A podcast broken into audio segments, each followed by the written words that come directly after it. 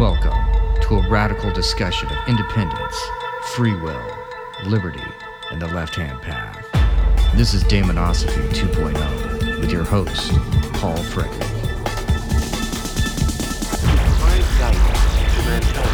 Kazimierza. Skąd się wzięła ta miłość do Kazimierza? Well, I've got a very class that you about that. No vision can grasp. All right, we're live.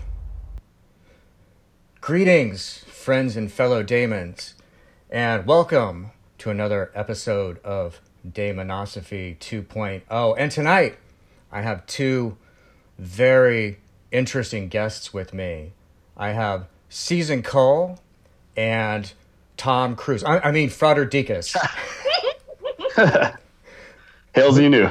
Hey, and so they are involved with the forthcoming Black Flame PDX Festival, which is coming up here in April, and we're going to talk about all the amazing stuff that's going to happen there. So, hey, what's up?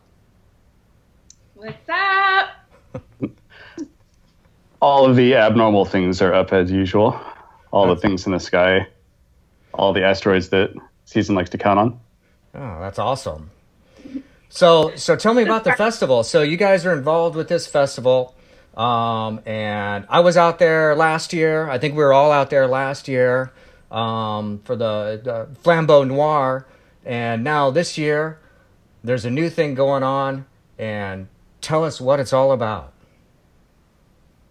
Okay, yeah, we've done a, a slight reorientation, uh, have rebranded, and are using a similar model of application, but adding in a few implements of intent, like integrity for one, um, super substantiality number two, uh, TM Paul. I don't know if that is actually a word you made up, but I quote you all the time on it now. I, I learned it from discoursing with you.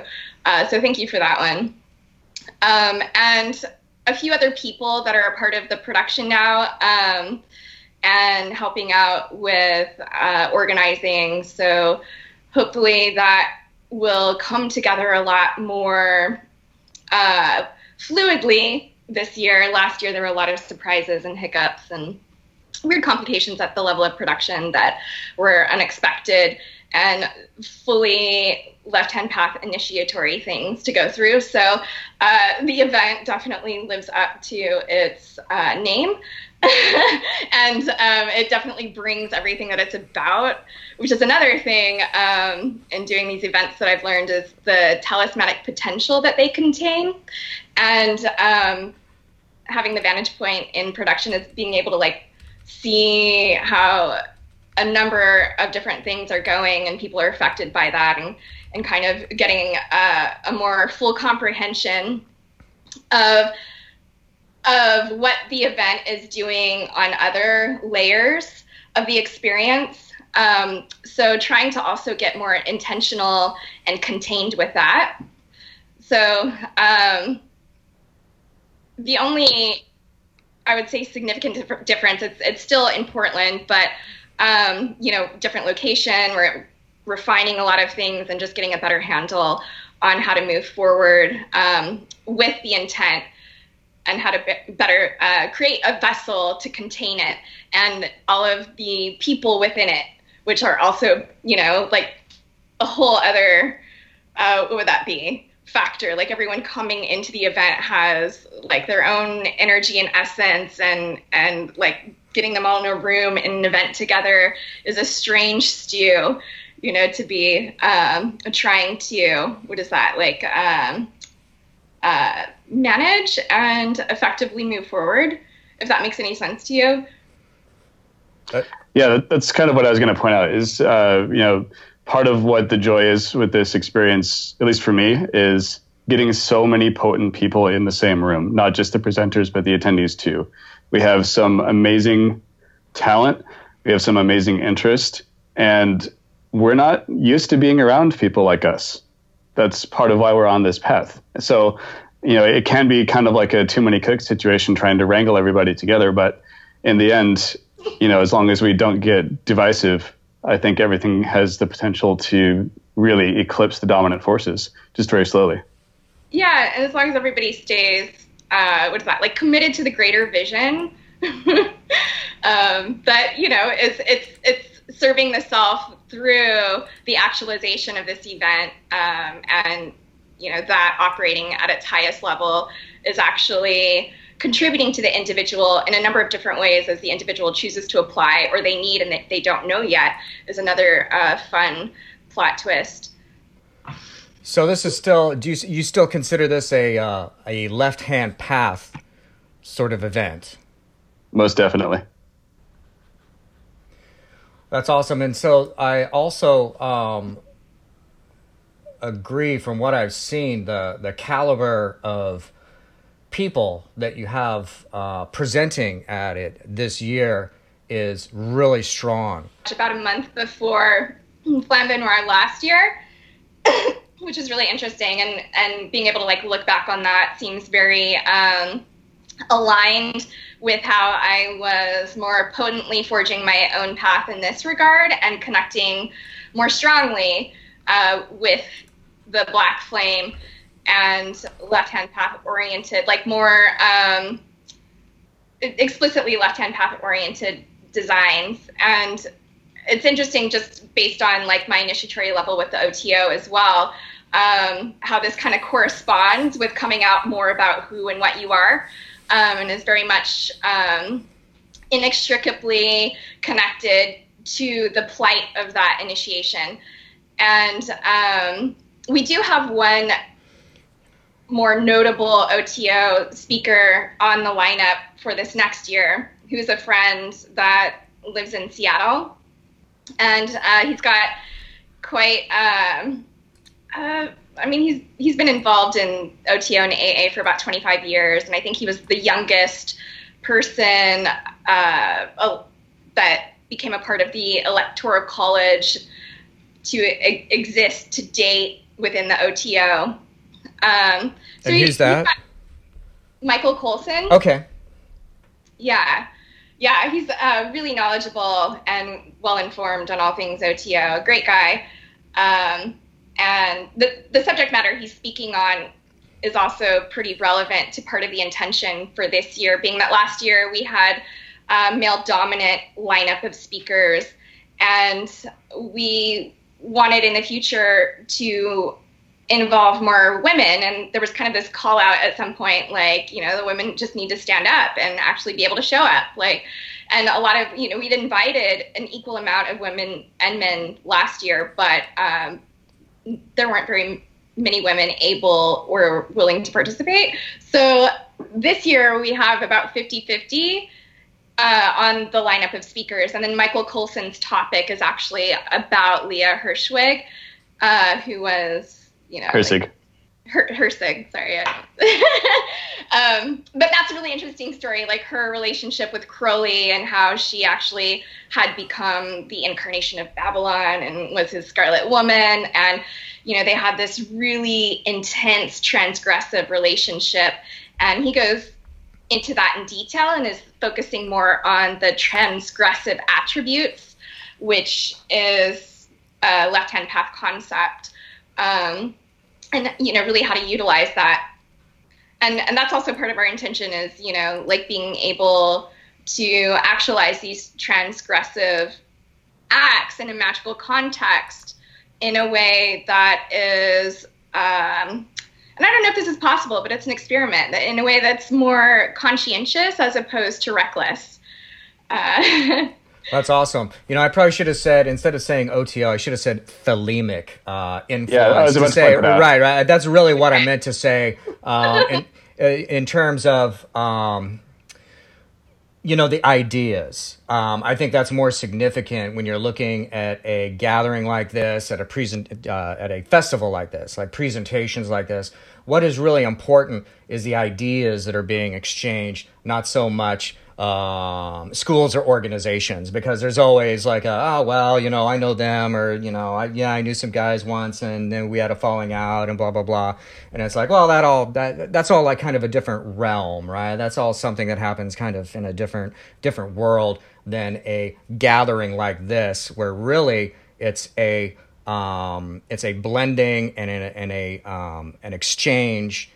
Um, there's a Greek word agora, you know, about like this meeting place type thing where where um, ideas are exchanged. And, and and to me, that's what more the function of, of something like this is is an exchange of ideas, but a certain kind of ideas, a certain caliber of ideas, right? So this Correct. is going to And be the same thing as like a coffee house where people sit around and philosophize and you know wiseacre about things. Um, Yes, there's- there's- and the coffee is especially pertinent too. Like this is actually what used to be known as a salon in the Renaissance era. It's a, a gathering of reactionary, no, sorry, not reactionary, but revolutionary thinkers uh, in a place all at the same time, almost like a temporary autonomous zone. Um, and it's a, what I wanted actually from OTO and didn't receive. Um, that's that's another story, but the the cool thing about this is we're going to be bouncing ideas off of each other, uh, off of our own internal monologues, uh, to actually have a spark of uh, inspiration that we may not normally get in our, our solitary existences, because we're we're so as left hand path. Uh, you know, I don't want to say followers, but practitioners of the left hand path. We're naturally solitary by nature. You know, we're- we're not used to being in groups of like-minded individuals. We're always the adversary. So this will be a nice thorn in our side, metaphorically, to actually create some some progress. That's an excellent point. And you mentioned uh, Total Autonomous Zone. Have you read that book, that Hakim Hakim Bey? Yes, I did find some rather unsavory uh, elements to his character, but the work itself is fine. Yeah. Like uh, what kind of unsavory elements? Uh, I, I found out that he was kind of along the lines of the uh, who was it Geisen or Ginsberg that was in the Nambla. Uh, there's Oh. a connection there with Hakim Bey too. So I didn't know that. I had no idea. yeah, so I, I kind of shelved shelved my recognition of that author, but I recognized the project. Oh, okay. All right. Well, uh, I guess I'll leave that book wherever wherever it was. I'm not sure where it is anymore, but uh, I remember reading that book at one point, Total Autonomous Zone, and that was like very uh, at, at the time of my life when I read that book. I thought it was like very significant. Um, Absolutely. Very, like in the co- whole concept of uh, um, you know spiritual anarchy. Um, uh, you know, complete complete and total radical individualism, um, which is something that's so um, so missing today, right? Yeah, I mean, Um, to and- me, I almost equate it to Discordia, if you're familiar. Like, we must stick apart. That was our old slogan. Yeah, no, absolutely, absolutely. And it's like those those ideas that came out, and and and, and I believe, correct me if I'm wrong, but the whole Taz thing that's a product of uh, of the '60s, of this period in the '60s before the '60s got kind of mowed over and and blurred with like a sort of flower children, sort of like collectivist sort of thing. But in the the early part of the '60s, there's like all these like radical, just radical individualism ideas through Taz, and then of course you had like uh, the Church of Satan, like a total radical, um, Yep. radical take on individualism. So with all of that, you know, thinking of all of that, thinking of these past movements and how they faded faded away, um, and and and and and gone underground, uh, perhaps for a few decades. What do you think's going on right now? Because you're you're you're you're now steering this this new left hand path conference out there and there's been like i don't know five or you know four or five of these things going on for the last few years just recently what does that mean in the in the big picture of things in the big aeonic picture of things what does that all mean It means that something very focused is breeding beneath the feet of the populace, which will erupt at the next opportunity. and we're riding the wave of that current. We're just tapped into it, and we're like comets on its edge, and we're like just willing to uh, create a container to carry that light uh, for however long it's you know serving its purpose.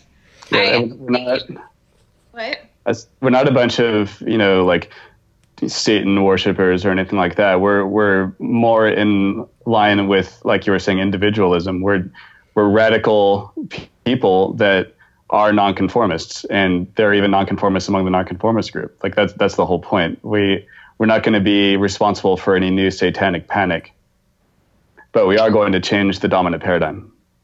Well, and and also it's speaking to like a greater truth in us, and this is the kind of party that I'd want to go to.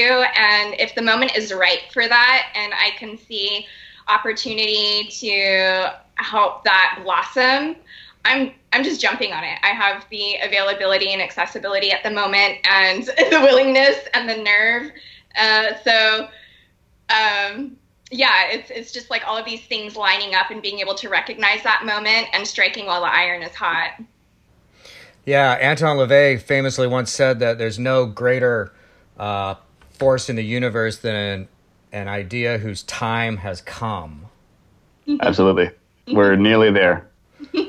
so that's what we're trying to figure out is has is the is the time right and and and there's interesting things there's definitely some interesting things going on so here's another change i want to ask you about is that this the the the name of this conference um you're calling it black flame.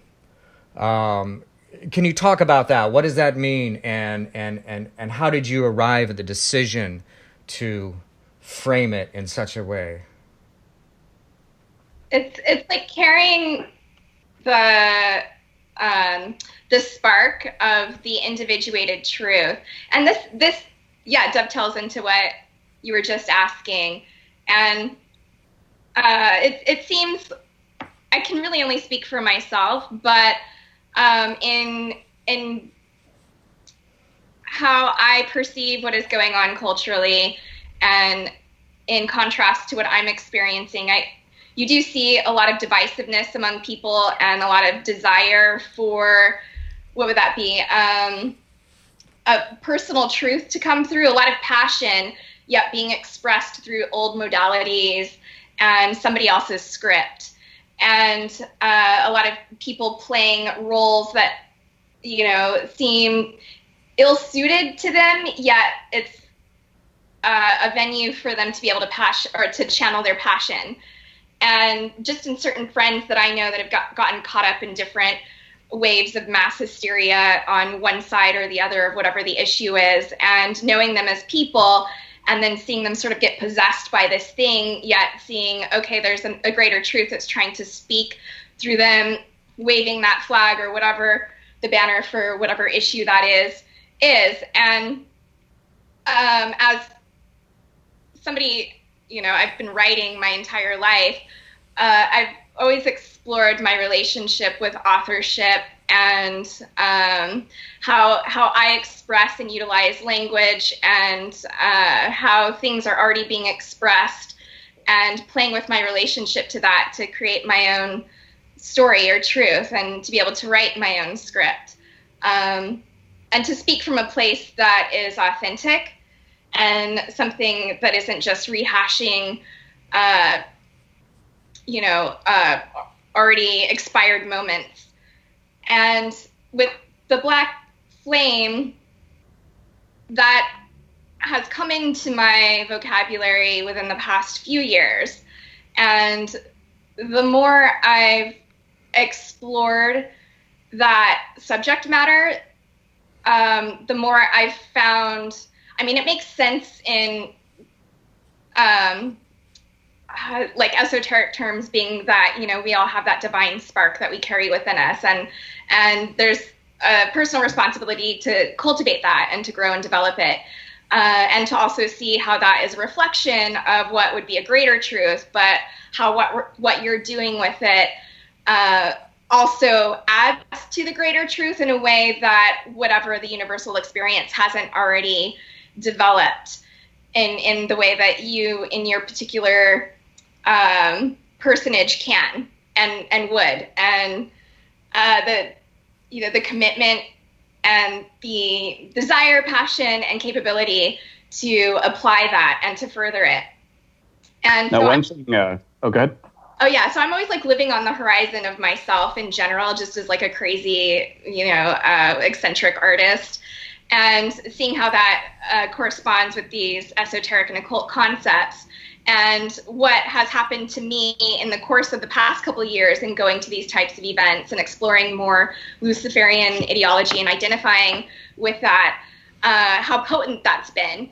And the desire to really uh, awaken that as something that is more uh, recognized and actualized in culture, something that has a greater, what would that be, like a greater foothold, um, and something that, I mean, if, you know, it has to have larger social context that would, in my opinion, be helpful in terms of how people relate if they can recognize and identify this spark in others and encourage that and give it space you know and just be like well that's some whatever weird shit they're into but it's totally okay however they're choosing you know to express it.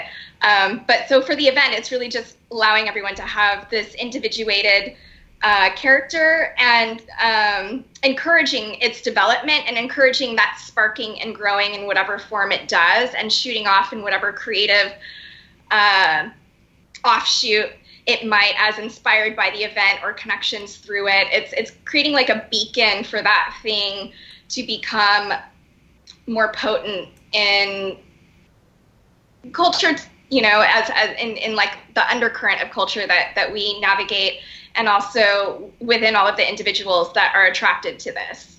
Like for me um, I, I had a vision of uh, Ignis Fatuus or Will o' the Wisp, and that was that was my personal vision with this event, and I wanted to bring this into some imagery that we're working on going forward.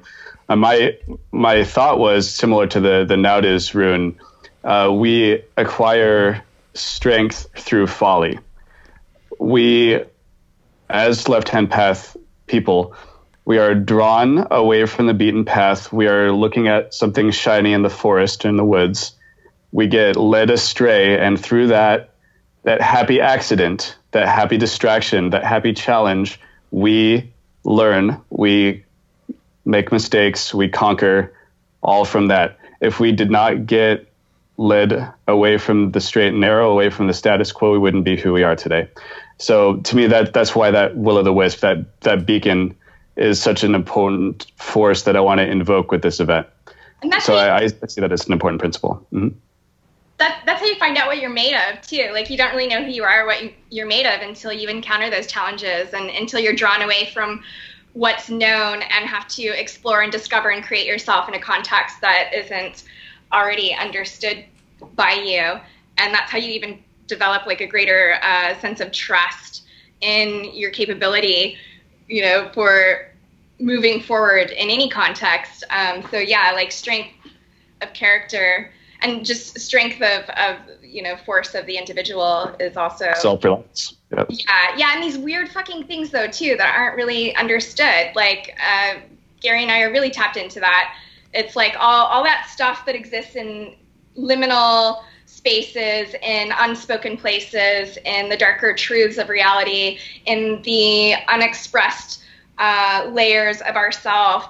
And those also having value and rich potential and the ability to explore that and, and own those places and um, give them give them a job and also bring them into the greater context and story and and allow those things to flourish as well within us. Yeah you know there's an accentuation of it. Uh, you, you, i think you both have like um, you both have like touched on this, and the idea is that as as one individual, as a you know left hand path, um, you know magician does their work in the world, and and as as a result of that is necessary that um, the the soul rubs against rubs against the the grain and the inertia of of of the universe out there. There's sort of a you know there's like a grading of it, and and as that happens and one gains from that and you know to use the fire metaphor as their uh, will flames to life as their soul like flames to life it ignites it ignites and it illuminates to where it can be of benefit to others right? Um, and and and this is how like some people will will will um, disagree with the left hand path collectivists will disagree with the left hand path and say well no man is an island you know and you know you got to have you know you got to have friends and so it's like well no i know that. I understand that. Left hand path is not about never having any friends and not talking to anyone and just like you know closing yourself up in a room. No it's not about that at all. It's about your values. It, it it's about your values ultimately um, and where you place your center of gravity. But still absolutely um, that you exchange that you that you do these things and, and you illuminate so that others find it and that you also find what others have done. And i mean there's a obviously there's a i mean there's a, there's a spiritual lesson in this. There's an initiatory lesson in this. But there's also just a very practical you know aristotle talked about like uh, the word uh, techne meaning like technology and how like this is the result of people like working on stuff and coming up with new things. Individuals make new things and then other people gain from that and build upon it. And so the whole of of of you know whatever you want to call it, society you know group of people will grow over time uh, as a result of the the fueling of these powerful individuals. And it's ultimately what um, what we would be calling left hand, what we would consider left hand path, um, you know, individuals forging forth, you know, you know, carrying carrying that carrying that torch off into the darkness. They're the ones that actually um, are actually helping the world go in a in a better in a better place to help helping to make the world like a better place for for other people, um, other people who want to be free at least. Yep. I mean, you can't have fire without friction. That's that's one thing that I hold very dear to my heart. And you can also consider this work that we're doing. This is our pyrotechny. This is our work of fire to bring everybody together, united as individuals, to oppose that which stifles the the individual will. Uh, we're we're here to be happy thorns in the side of society. Yeah, and as like a long-standing anarchist, more a libertarian-leaning anarchist, but uh, with trickster tendencies, um, I've I've always like had uh, uh, a certain animosity towards societal structures. And that was expressed a lot more flagrantly in my youth. And now what I'm realizing is what is better than just like going out in the world and, uh, you know, blowing shit up or committing petty vandalism or whatever that you think is actually um, making, you know, a statement, but ultimately doesn't render very efficient or effective results. You know, it's just more stuff to clean up and really just fuels uh, the mechanism that you know is how things are already set up in um, our uh, consumerist culture. Um, to just light your own fire, to enhance your own spark. It's like, oh, become a stronger individual instead of, you know, just trying to um, tear everything down around you or to deconstruct structure. Right. Yeah, like with this external um, aim, it's like, okay, well, what if you just yeah. actually invert that and strengthen yourself instead of yeah, no, no, no, that's I mean that's that's nihilism. You're talking about like nihilism there, and and you know I did that. I went through that. You know, I, I went through a huge like uh, punk rock phase and and just destroyed things and um, you know got got in in lots of trouble as a result of it and actually it didn't really help me that much but you know um, there's there's a point where you start to realize when you're looking at all these societal structures. I mean, when you're younger, you see all these societal structures, and and you, then if you just reject it, then you just say, you know, fuck all structure. But that's the man, man. Right. It's all it's all the man. Um, but then you get to a point where you realize, well, no, there's different structures. There's there's societal structures that are voluntary, and then there's societal structures that are uh, forced that are that are coercive and that are forced upon us, um, and and still. Um, uh, so so so then you kind of start thinking about what you're going to like focus your your attention on. You start thinking what is really like something that's like deleterious to me? Because there are forces in the universe that are deleterious to us as individuals. There is like mechanical and parasitic forces out there that do uh, suck and feed upon us. I, I believe that. And so part of like um, part of the, the the the path, part of that illuminating the darkness is becoming aware of that is becoming aware of like all of these forces that are that are happening around you rather than just angrily um, violently like you know um, rejecting everything and fighting against everything you start to become aware of of, of, of, of what's really happening and I, I think simply in that awareness simply by becoming aware um, of these things you you you gain uh, some sort of um, independence from it Absolutely. Yeah. I mean, we can look to Shakespeare. You know, some are born great, some achieve greatness, and some have greatness thrust upon them. In my understanding of that as well, uh, once, like you were saying, once you're aware uh, that you get, you know, a, a certain sovereignty from that thing having authority or control over you. And I mean, this is how I felt about fears my entire life. I always confront my fears head on because I don't want anyone to have uh, that is not going to be the boss of me. Like nobody has authority over me. So I'm I'm willing to take a lot of risks in my life just to not be my own fear's bitch. And when um, exploring this concept that was thrust upon me quite violently at a very young age, and you know, a, a magical context, um, I, I, came to understand the thing that I felt was coming to feed on me was actually my own power that I hadn't actualized yet. It was my own misunderstanding of what I was coming up against. And um, when I started strengthening myself magically is when that thing like I, I, had I was riddled with visits from the night hag for about six years after attempting my first spell at the age of 15 and I mean, this was like a horrible, like I, I didn't sleep for like six years. Some demon was trying to attack me, getting, getting into my body that I'd have to fight for night after night. And it was really intense. But like when I started getting more training and when I got my first, um, what was it? Like, uh, attunement or initiation in, in Reiki is when I actually started gaining some control over those things coming in. And that's when I realized that I was calling on power and doing my first spell, and I wasn't ready for it at the time, couldn't. Um, couldn't receive that power and so it was coming up against all of like my own psychological constructs that weren't um, uh, weren't aligned with the power that I was calling on or calling into myself. And so that reframed and recontextualized what I had previously experienced as quote unquote evil. And, and at the time that I started doing that, I was actually uh, an atheist, which didn't make any sense. I'm 15, an atheist doing spells. Like, how does that? I didn't have my cosmogony sorted out.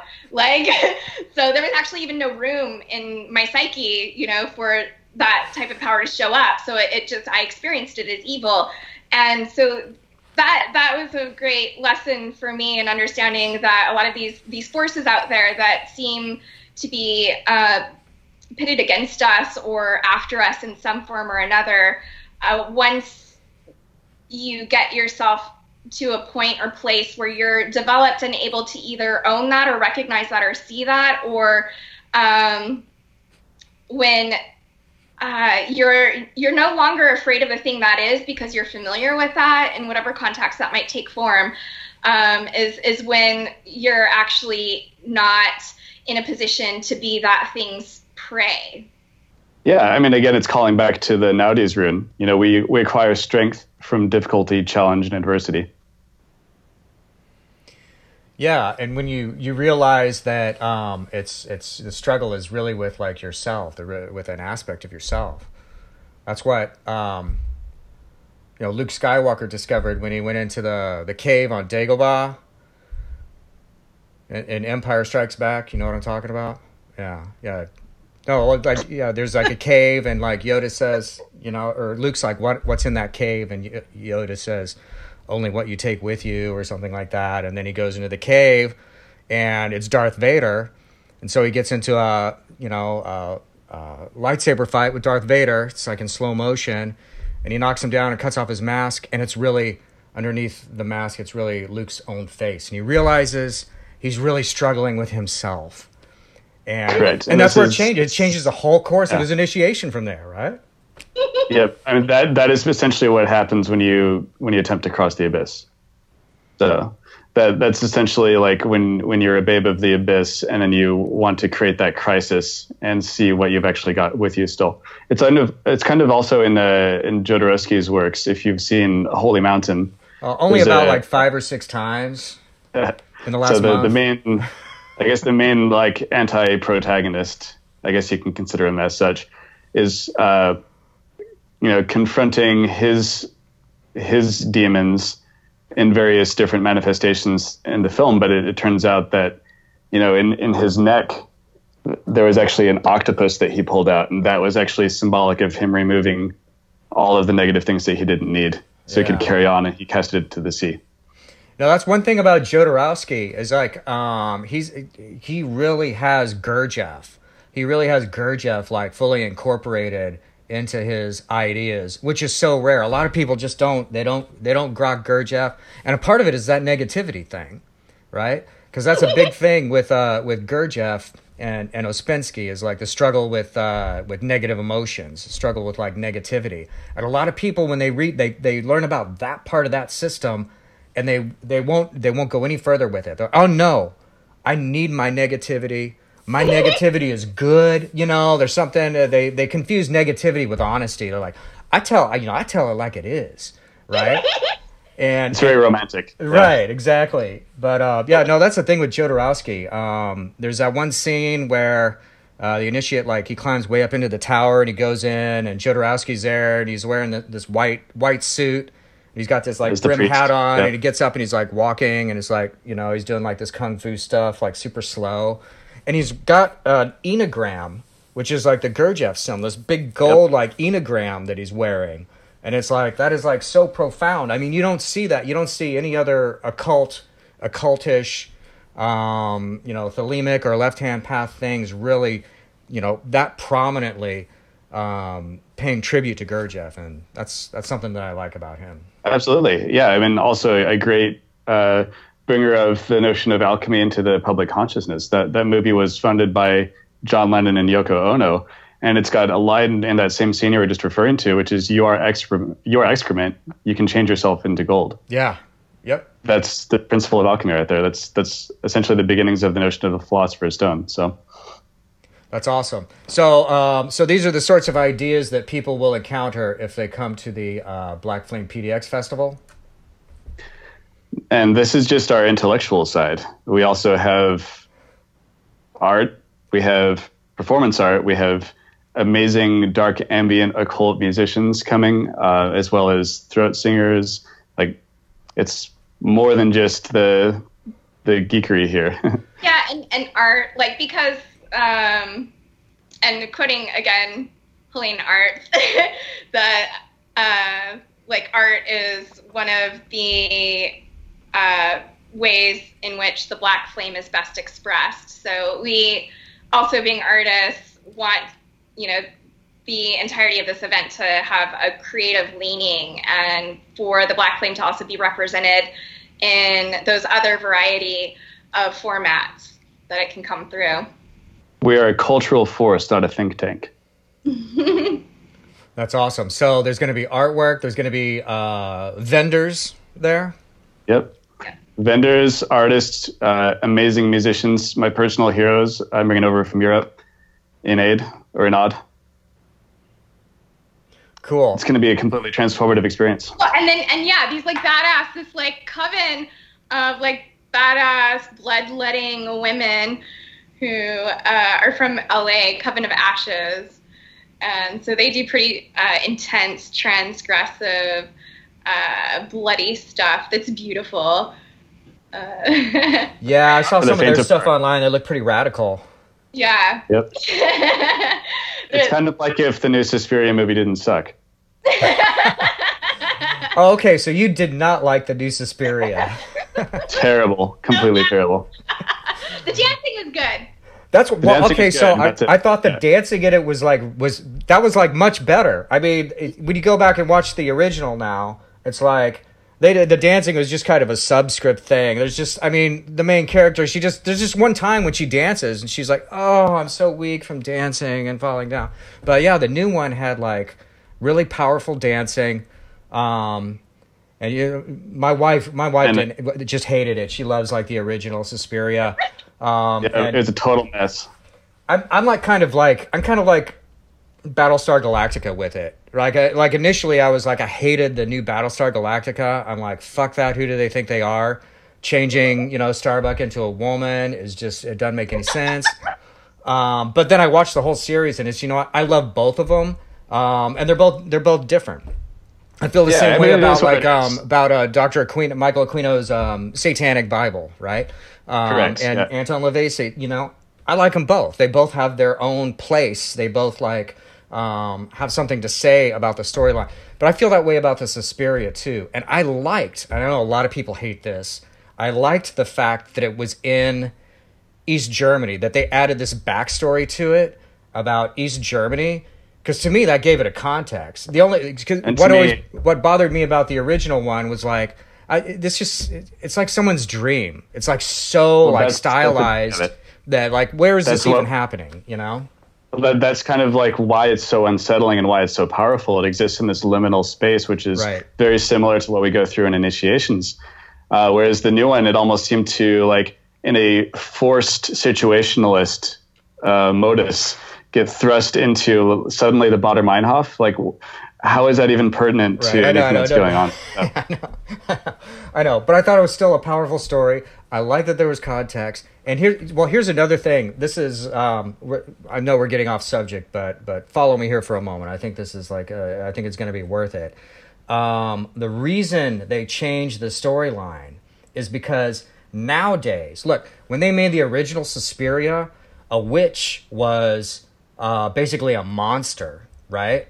Uh, that she has to kill her in the end, right? The witches are going to kill her, and so she kills the bad witches and gets away in the end. Okay, that's that's how we made movies about witches and devil worshippers in the 60s and 70s. Now we like to make movies where the witch is like the heroine, right?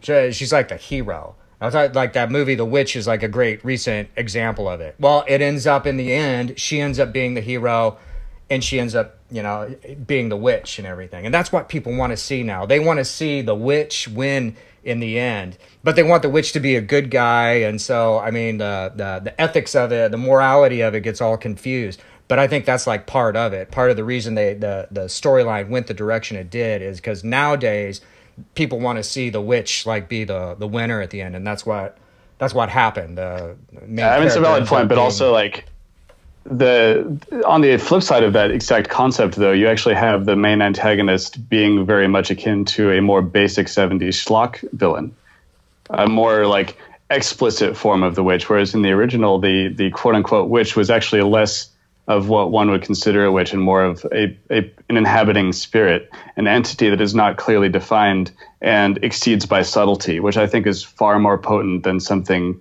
as base as gore, which I think this movie ultimately was, uh, with a little bit of you know fancy dance and rope bondage. yeah. No, you're right. I'm not going to disagree.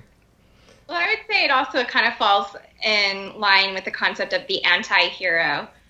So, uh, like the the hero that is the one that is mm, um, not necessarily falling in line with the societal uh, ethics, but is doing something for a greater purpose that is generally adversarial to culture and and standards as they exist.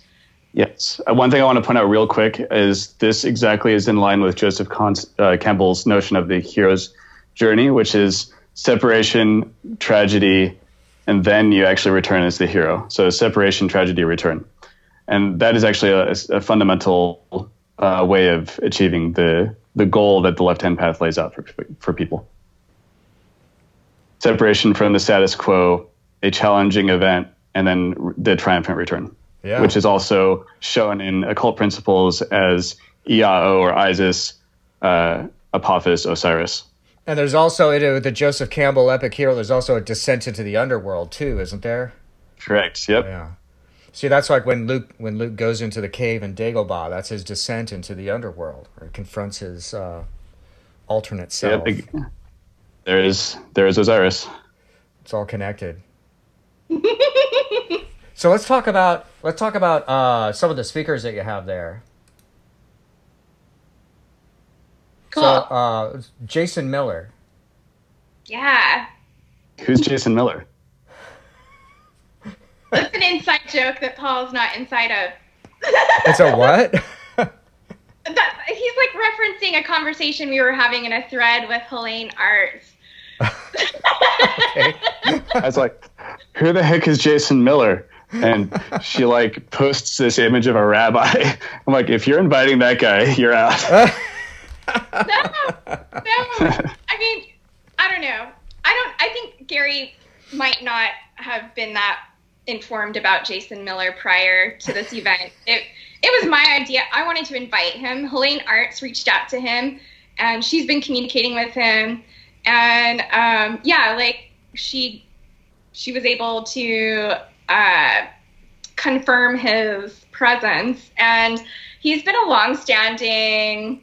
Would that be? Like? Um, figure i mean in you know the the occult magical world but one of his books came into my keeping years ago. I don't know how long ago it was. It was the it was about the reversal magic and protection all of that. And um, that had so many great techniques in it when i was building my own magical repertoire and practice. And it was really influential in my own furthering um, in you know my, my personal work so I've been keeping up with his books ever since. And I didn't even know he was that like I knew I'm like the guy has books, right? But then ever since he became involved in this event, I realized how popular he really is. I, I didn't know he was that big. but I, I was like, well, the guy's written some books. The books were good. I appreciated his books. The workings worked. So, you know, he's a magician. That, that's all that mattered to me. I didn't realize he's sort of a, a magical superstar.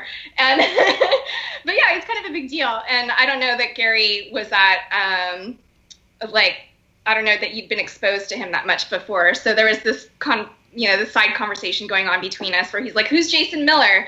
And then he's like, "What? What is it? The the you know the beer?" And then Helene Arts just found a bunch of other Jason Millers out there who happened to be rabbis and all this other stuff, and so she was kind of fucking with him. And then. I was just laughing the whole time because I, I, uh, I thought it was just hilarious the, uh, the prankster side of my personality that comes out during event planning. It's, I quite amuse myself sometimes. That's awesome. as long as you're having fun, that's all that matters. Yeah. well, having fun and being productive, of course. Yeah. No stagnation allowed. yeah. And then, um, and then uh, My, Michael Colson. We his name came up earlier. Um, can, can you can you talk a little bit about him? Yeah, uh, amazing, amazing person and friend in Seattle. Also a member of the OTO and longstanding um, practitioner of magic and uh, AA. I don't know if he'd qualify as an adept. He didn't call himself one, but he's been involved with that for quite a while, which is the actual um, magical order within, or that isn't within the OTO, but is, is, is closely associated.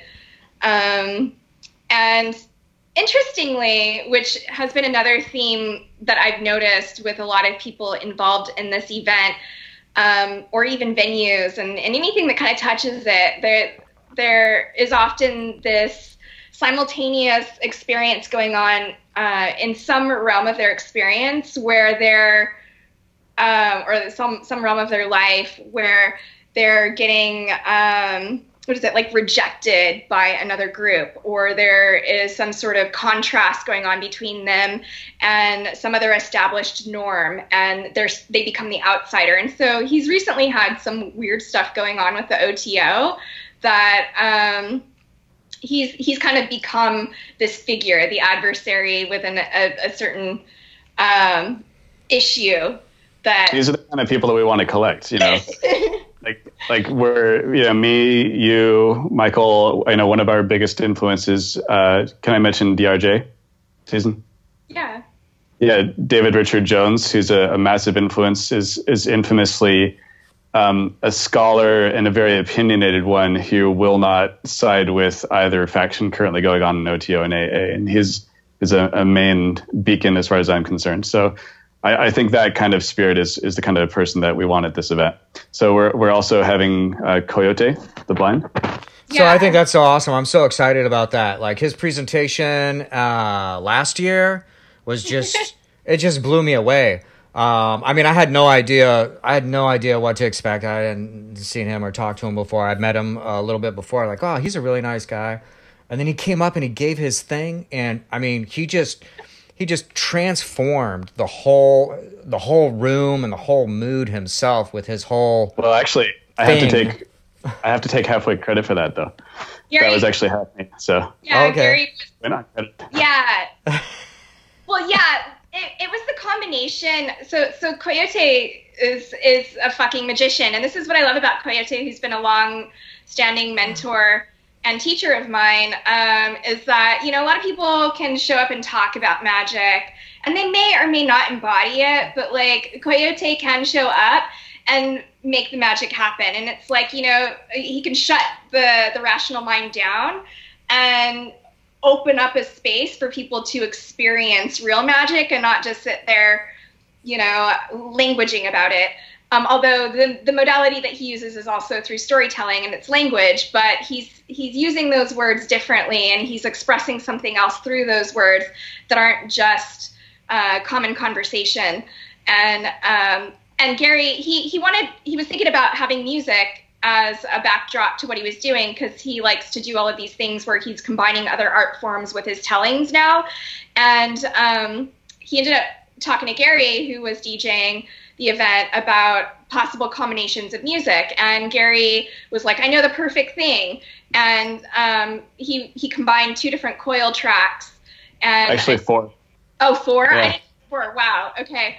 All at the same time. But Gary, so this is the weird thing because Coyote is the Tolteca, right? This gets really deep. Coyote's a fucking Tolteca, and Gary has like the original fucking Toltec uh, DNA. Like his mother gene is this. It's like alien. It's from what is known, uh, or it, like it's recognized in the test. We both got our DNA tested, and he's got the mother gene of like what is it? The M thing. It's like the alien M2B. mother. Gene.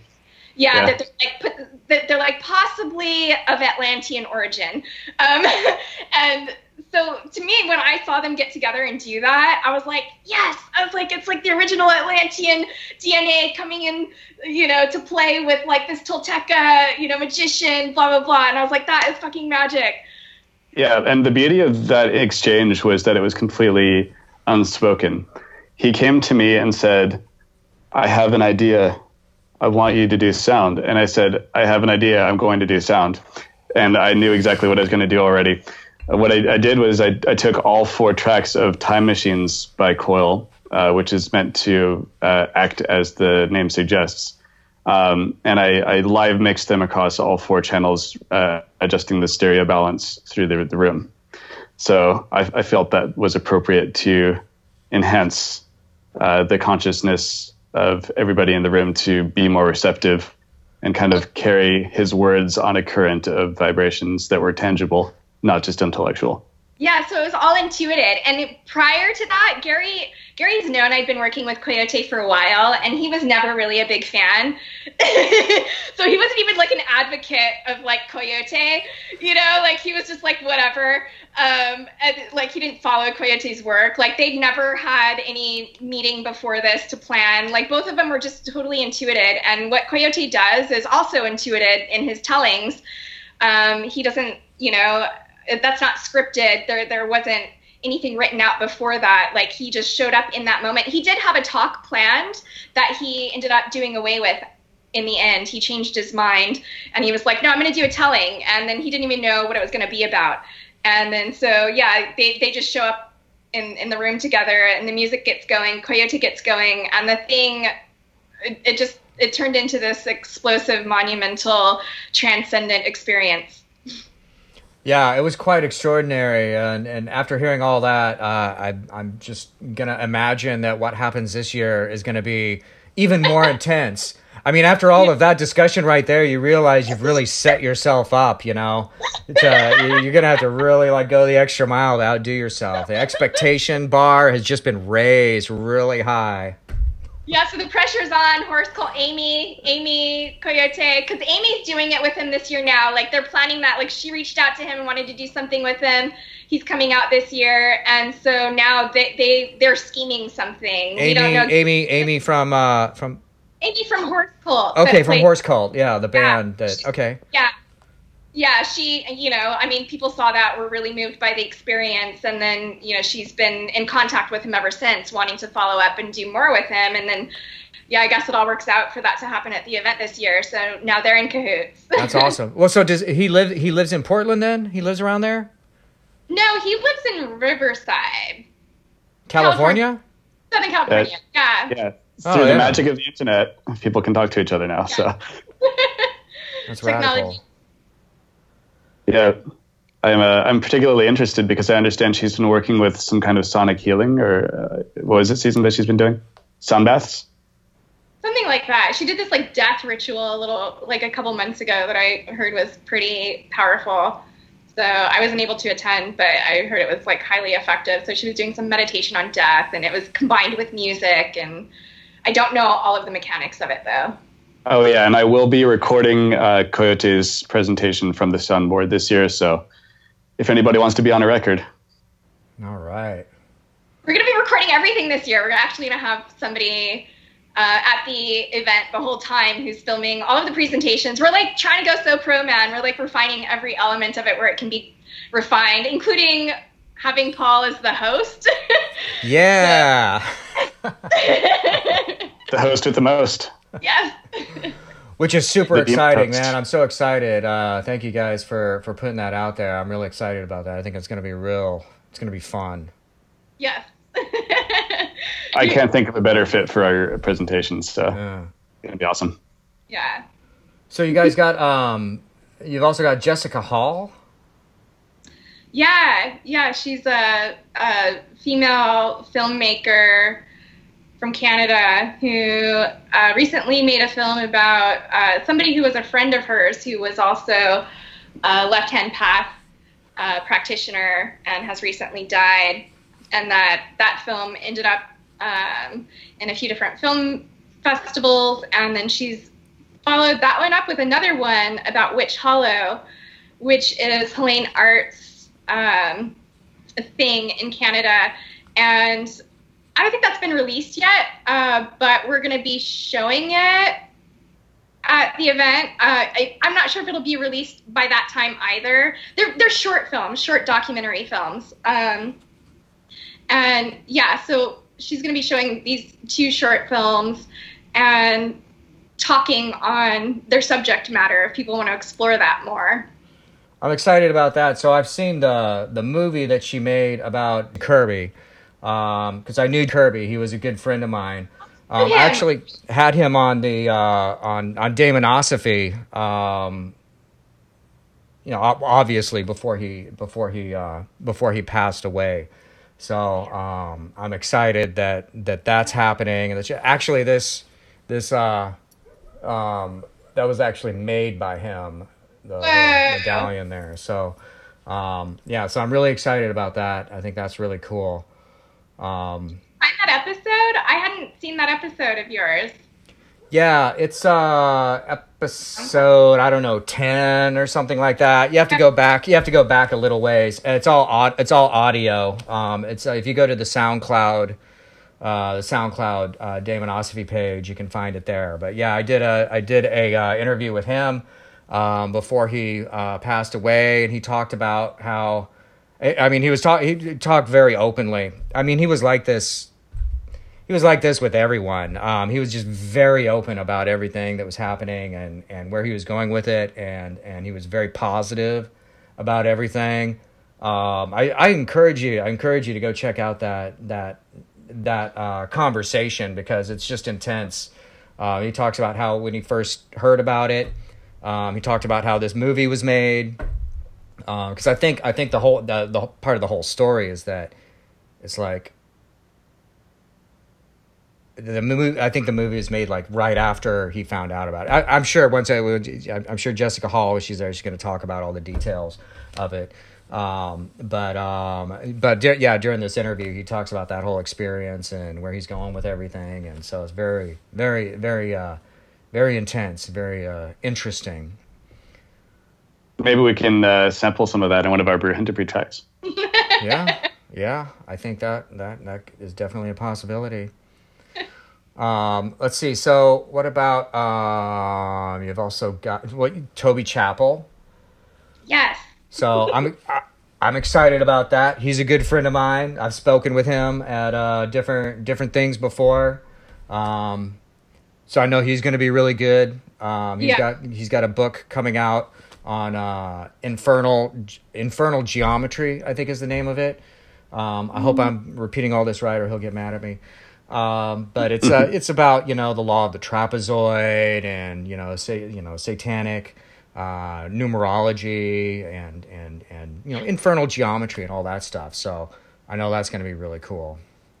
Yeah, I'm particularly interested in that. And uh, let's see, we have Diabolus Rex. Yeah, that is so exciting. Yeah, we're, we're just harvesting from all of your your show, your past um, guests on Diamonosophy. No, I think that's awesome. I mean, I I don't know. Everyone, you know, knows the story for me is like I met him at the last Portland gathering that you all had um, at that bar Lovecrafts, um, and you know I'd recognize I recognized him from seeing him around before, and I went up and said, "Hey, are you Diabolus Rex?" And he's like.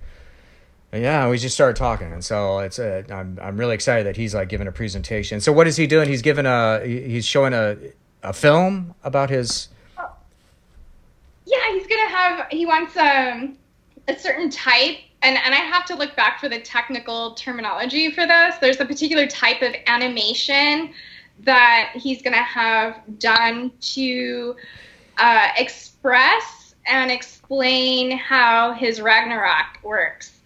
So Ragnarok Machine specifically. Yeah. yeah, his, his Ragnarok machine. So um, he's gonna like he's in contact with somebody who does animation now. Um, I one of the other co-organizers happens to have a friend that works in animation. So when he said he needs to find somebody who does animation, you know, um, we were very quickly able to give him a lead on that. And so I don't know how that's going yet, but um, yeah, we're you know the plan is to have that finished and show that at the event so that everyone can see how that works and understand the dynamics visually. That's that's demonstrating a principle that I'm very happy.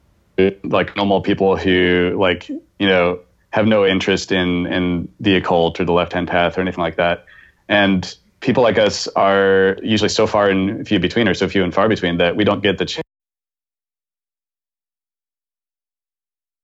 oh. tell everyone how they can find out more information about Black Flame PDX and how they can go to it. Definitely check out our website at blackflamepdx.org. You can also find us on Facebook. We have an event page as well as a group page for attendees. Awesome. And they can get tickets there. Yeah, the tickets are available for purchase through PayPal on the site. Um, the uh, pricing I will defer to season on. It's 156 for the conference only, and, and that would be attendance to Friday, Saturday, and Sunday events, excluding the Saturday night events, uh, which is being dubbed slightly differently as Lux Nox as compared to Lux Ex Tenebris. Um, which is the the conference portion of the event. Uh, so Lux Nox will be held at a different venue than where the main presentations are taking place. Um, it's going to be at um, more of like a, a, bar and event space, and it'll be open to the public. Um, and admission to that is twenty dollars, or uh, included with the entire conference would be 175 as compared to 156. It's currently 156 in pre-sale for the whole event, including all Lux Ex Tenebris and Lux Nox uh, endeavors. but that ends on the first. So I don't think this will air before then. So that will be obsolete information. Yeah, and part of what I love about the way that we're structuring this is, you know, we can have people who don't have any particular attachment to the speakers buy a pass just for the music and performance art or vice versa. We have options for whatever your level of interest is, whether it's purely authors, purely artists, whatever we got you covered. If you like the whole shebang, we got you. That's awesome. My so my my personal advice to people who are thinking about going to this would be to get the whole package and go to everything. Definitely. To get yeah, that go to everything. Don't try and pick and choose. I mean, maybe if you live in Portland and you're like, oh, no, well, I can just you know, just, but if you're gonna like travel to go to this, go to the whole the whole thing. And one of the mm-hmm. unique things about um, what you guys are doing, and because you did this last year, is that you're incorporating music into it, and that's like really important because uh, the whole timing of it, you go through this uh, process of you know, doing some magic and hearing some speakers and all of this and and you know, all these ideas build up all these interactions all this energy like builds up. And then and then you have this opportunity with music and you can just like you know shake it all out. And can i revisit a, a question? Oh yeah. sorry. Yeah because like last year you were talking about why why magicians or left hand path magicians and music. And and last year I was like in interpreting that question in a more general or broad sense as being art, like why art? And then I was like sitting with why music though for I don't know, like, you know, some time after that. And what came to me in response to that question in in a more specific leaning was um that music is the only medium where you can of, of art where you can actually alter the space. Like you can touch the space through the the sound waves. You can change the space with the sound waves. And you can do that with your voice as well but when you're doing it musically it also accesses different states of mind. So it's not it doesn't have to only um, penetrate or, or, access or activate the rational thinking mind. It, it activates and ac- accesses other parts of, um, you know, our like consciousness, and it can enhance and bring those about, as well as actually being able to touch the space through the sound waves and um, create its own atmosphere. Whereas if you're looking at a piece of visual art, it's like, okay, that can affect you internally you can have you can perceive that and have your own experience with it but it's not necessarily going to change the whole space and touch everything and everyone around you and create an atmosphere. It's not like unfolding whatever parts you put into the music into the room and making those two things uh, come together in that moment. Mm-hmm. yeah i like to say you can close your eyes but you can't close your ears at least not effectively. And also yukio mishima is famous for saying there's nothing so akin to life as music even if even if you close your ears though, even if your ears are plugged, like the sound waves will still touch your body. Still affected. Yeah. Visceral. Yeah. Especially if you're operating on the sound level uh, and sound frequencies that are utilized by Inad or Inade. Uh, those those guys are just masters at what they do. They they they completely can transport one's consciousness into the astral in mere seconds. Yeah, and they're from Germany and have this. Gary was just going into uh, it you know, before we were recording, but um, they're they're into Fraternitas Saturni, and Gary knows more about their history with that than I do. But um, it's a long-standing uh, magical German order that also was known to be a sort of Luciferian um, uh, evolution of the OTO in a way that became somewhat adversarial to the OTO and has all kinds of weird shit going on, including like an alien uh, what, what is the alien figure they um, do ritual yeah. around? yeah, it's an alien bust that they use. Um, I think I've got a picture of that guy. They have an alien yeah. that they do like ritual uh, circle jerks too. oh, yeah, yeah, that's uh, that's um, that's the guy. Or. That's the big uh, uh, Fraternitas Saturni guy. So, so um, you familiar with that book, Fire and Ice? Mm-hmm. So like the whole story about that that I heard um, was that um, you know Stephen Flowers was his his his his plan was to write his his he was doing his like thesis on um, on Gnosticism, and it's like that or Hermetic magic, and that later many years later came out as his book Hermetic Magic. But that was the main thing he was working on, and he was like in Germany on a train or something, and had a conversation with a guy, and the guy ended up being like the um, in the Fraternitas Saturni or one of the surviving members of it who had all this documentation and and from that, and he talks about this in the book uh, Fire and Ice. Um, that and and from that he went and wrote the book Fire and Ice and continued to go on this whole thing about runes, like his whole direction. Then you know, then he did uh, Futhark and all of his other rune stuff, and went through this this whole like. Um, I guess uh, what initially a detour, which turned into a huge like life work type thing, and then much later came back and said, okay, then he came back and did the hermetic magic thing. Um, but yeah, no, that's exciting. I did not know that about that band, um, and, and, and that's that's really intense um, that they're you know creating some aural and, uh, representations of that. Correct, and they, they that was one of their influences about ten years ago, and they've actually moved on to working directly with Astral Forces. Um, the most recent album is called "The Nine Colors of the Threshold." Um, which is essentially like each track is uh, operating on a different wave of aether, so to speak a different frequency to transport you, wow. as aforementioned. And so we're going to see these guys if we go to Portland, right? Yes. I don't even know when the last time they were in the States was, so this is especially. I don't, I don't know that they've ever played in the States, to be okay. honest. Yeah. Wow. Wow. They've been huge. heroes to heroes to people like myself for you know, not interested so much in conventional music, but we're interested in what sound can do. I consider myself a sound engineer before uh, being a musician, you know, and uh, Inade or Inad, however you want to pronounce it, have been like the unattainable goal. Like we want to, we want to have hope that one day they'll come to the states. Well, I said, well, we've just had somebody unmentionable bail on on our concert, so why don't I just get Inade to come over here. I'll just do it. Yeah. And that's how you get things done in a left hand path. You don't wait for somebody else to do it for you. You just go and do it. Hell yeah. Well, that's awesome, man. I'm I'm I'm I'm really like uh, amazed with everything that you guys are doing. So let's um let's let's uh round this all off with some actual music then. So tell tell us uh, tell us about what we're going to hear next.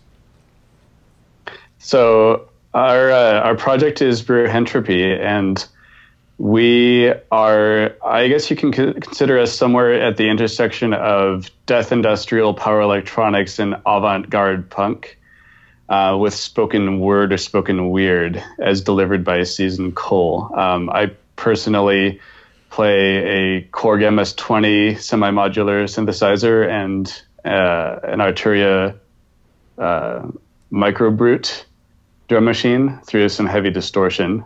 We operate in a sphere of influence that rejects music theory, working purely with intuition, channeling Jung through noise. All right, awesome. Well, guys, thanks for coming on here and enlightening us on what's going to be going down in the city of Portland in April. Really excited about it. I'm hoping everyone who's listening to this is going to try and be there. I'm going to be there. And I'm going to leave you all with the dark sounds of Bougentropy. Bougentropy. the Brujo entropy. Those cross language barrier portmanteaus you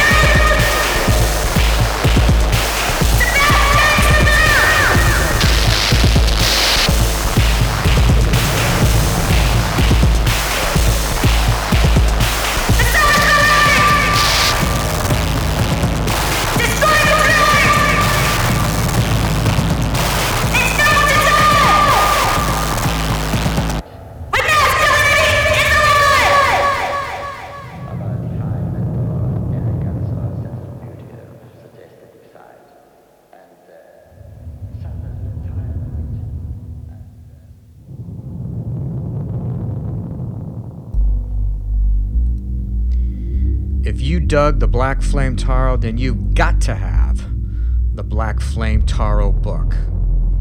The Black Flame Tarot An Invocation of Fire guidebook for the Black Flame Tarot deck, written by Jennifer and Paul McAtee, with a foreword by Don Webb. The Black Flame Tarot is a magical working and a powerful tool for divination. This book explores different ways of working with the deck and also discusses the origins, ideas, and inspiration that have contributed to its creation.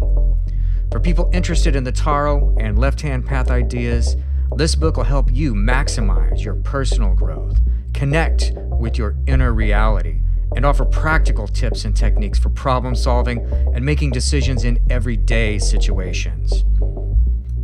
Visit lulu.com and search Black Flame Tarot now to get your copy. You will not regret it.